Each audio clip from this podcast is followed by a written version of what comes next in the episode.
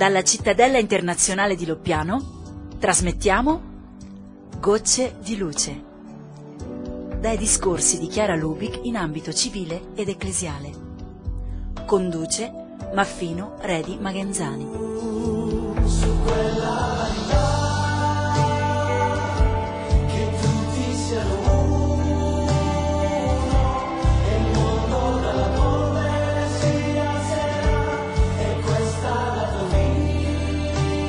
Ben ritrovati con Gocce di Luce. In questi mesi stiamo offrendo discorsi in ambito civile ed ecclesiale di Chiara Lubic, fondatrice dei Focolari, discorsi ascoltate a gocce, appunto. Anche oggi ci porteremo a Lucerna, era il 16 maggio 1999, dove Chiara ha tenuto un ampio discorso dal titolo La famiglia è il futuro, al diciannovesimo congresso internazionale della Fondazione Svizzera per la famiglia.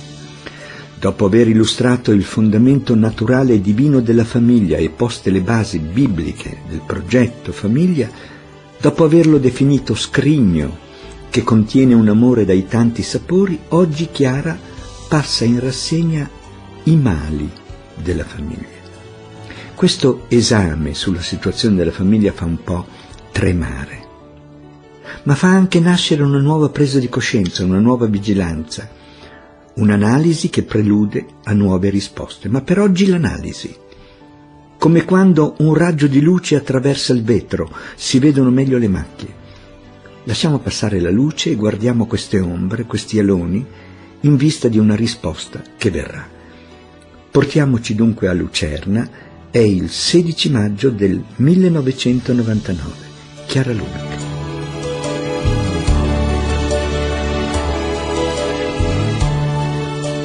Se osserviamo la situazione internazionale della società che ci circonda, queste nostre brevi riflessioni su cosa è e dovrebbe essere la famiglia possono apparire ingenua utopia. E qui descrivo tutti i mali della famiglia che sono stati ripetuti e straripetuti, penso, in questi giorni. L'Occidente è pervaso da una cultura individualista, soprattutto attenta a sezionare e promuovere l'uomo e la donna a seconda dei bisogni e dei consumi in tal modo, invece che dono divino di relazione, la sessualità diviene un idolo, nemico dell'integrità dell'uomo, sempre più separata dall'amore e dalla fecondità. Si vive di emozioni, capaci di giocare con gli individui, componendo, scomponendo e ricomponendo le coppie, togliendo quella fondamentale fiducia nella stabilità dei sentimenti che è indispensabile nella vita familiare, la quale denunciano gli episcopati della comunità europea, non gioca alcun ruolo questa famiglia nella vita sociale. Uomini e donne sono troppo spesso trattati unicamente in quanto individui. I compiti svolti nel quadro della famiglia sono considerati come affare privato. Si dimentica così l'importanza delle famiglie per la coesione sociale. In un contesto culturale segnato dall'individualismo e dalla ricerca del profitto, la famiglia è diventata fragile, fragile e sono soprattutto quelle socialmente marginalizzate che si disgregano. I figli sono le prime vittime di tali situazioni, privati come sono del riferimento dell'unità parentale e alle prese con la frantumazione di questa figura in numerosi e successivi pseudo-genitori. La famiglia, scrive Beauvais, è come un organismo e i suoi membri sono come i suoi organi come ad ogni organismo appartengono testa, cuore, cellule, così alla famiglia appartengono padre, madre e figli. I figli devono poter sperimentare un profondo, pieno rapporto col padre e con la madre per poterli onorare ed amare. Eppure oggi il legame matrimoniale stabile appare quasi contraddittorio alla libertà personale. Più che i valori relazionali si enfatizzano le differenze e le conflittualità a livello politico, istituzioni e governi codificano questi dati di fatto in leggi contrarie al bene integrale dell'uomo. Divorzio, aborto, eutanasia, sperimentazioni biogenetiche entrano così nelle coscienze come cose possibili e quindi lecite. Denatalità, libere convivenze, anarchia sessuale diventano moda e costume.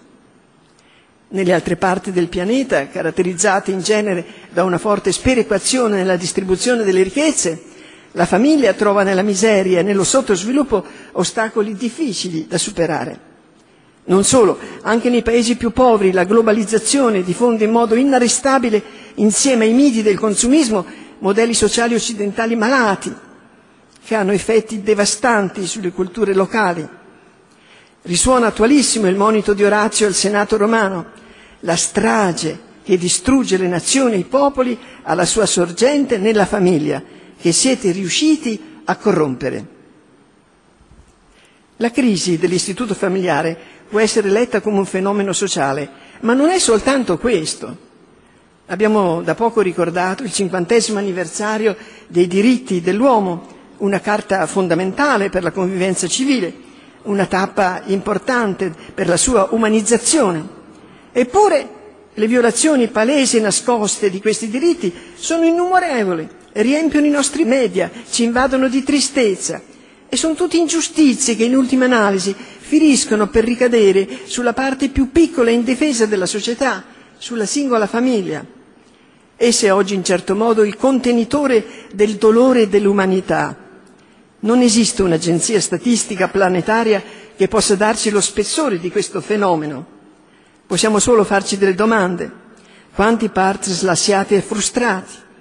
Quanti bambini privati dell'uno o dell'altro genitore? Quanti figli nella tossicodipendenza? Quanti nelle spire della delinquenza e della prostituzione? Quanti sposi e figli rapiti dalle guerre? Quanti anziani abbandonati? Quanti bambini muoiono di fame ogni giorno? Quanti malati terminali si spengono nel gelo dell'indifferenza? E gli incurabili? E il mondo dell'handicap?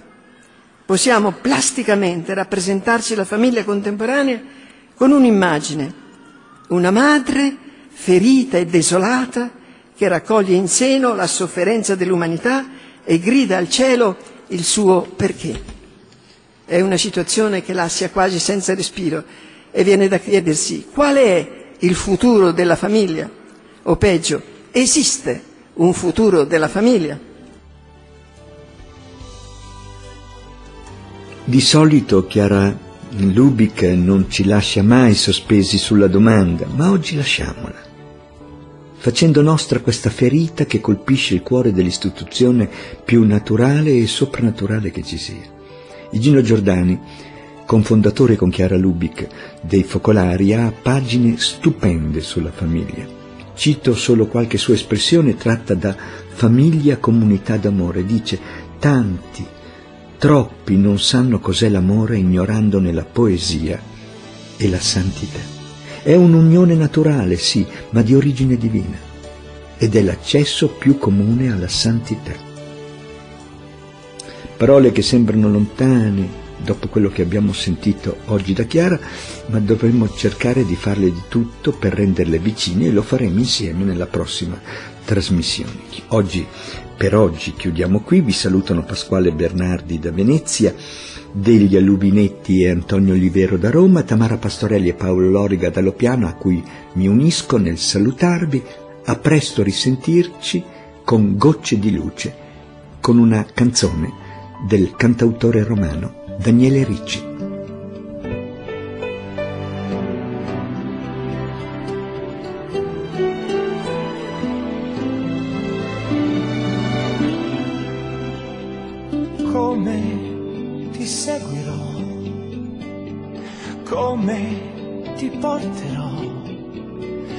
Questa terra di fame e vendetta, io cosa farò? Come di te dirò? Come t'annuncerò? Tra questa gente che odia e che piange, io cosa farò?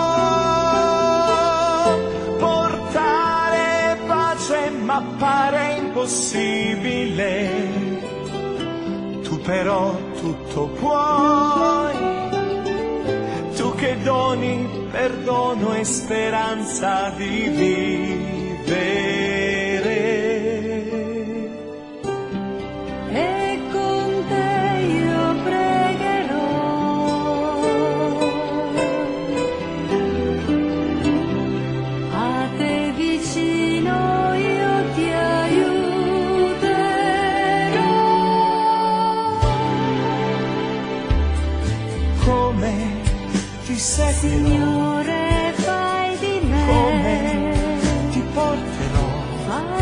In questa terra di fame e vendetta io cosa farò?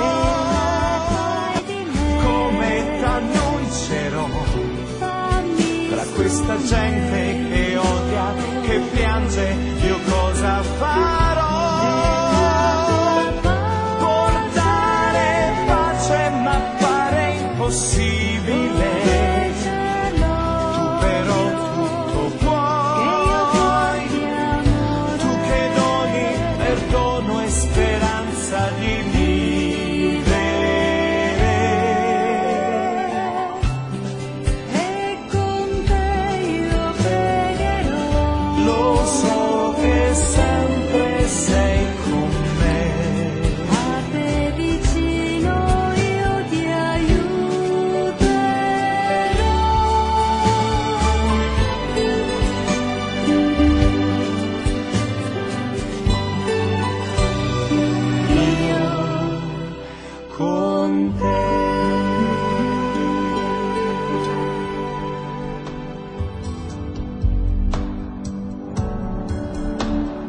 Dalla cittadella di Loppiano abbiamo trasmesso Gocce di luce, a cura di Maffino Re di Magenzani e Pasquale Bernardi, in collaborazione con il Centro Chiara Lubic ed il Centro Santa Chiara Audiovisivi.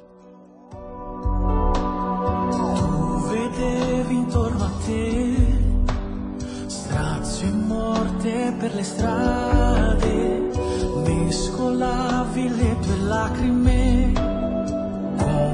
polvere che ormai copriva la città. Perché questo odio? Perché gridavi pure tu?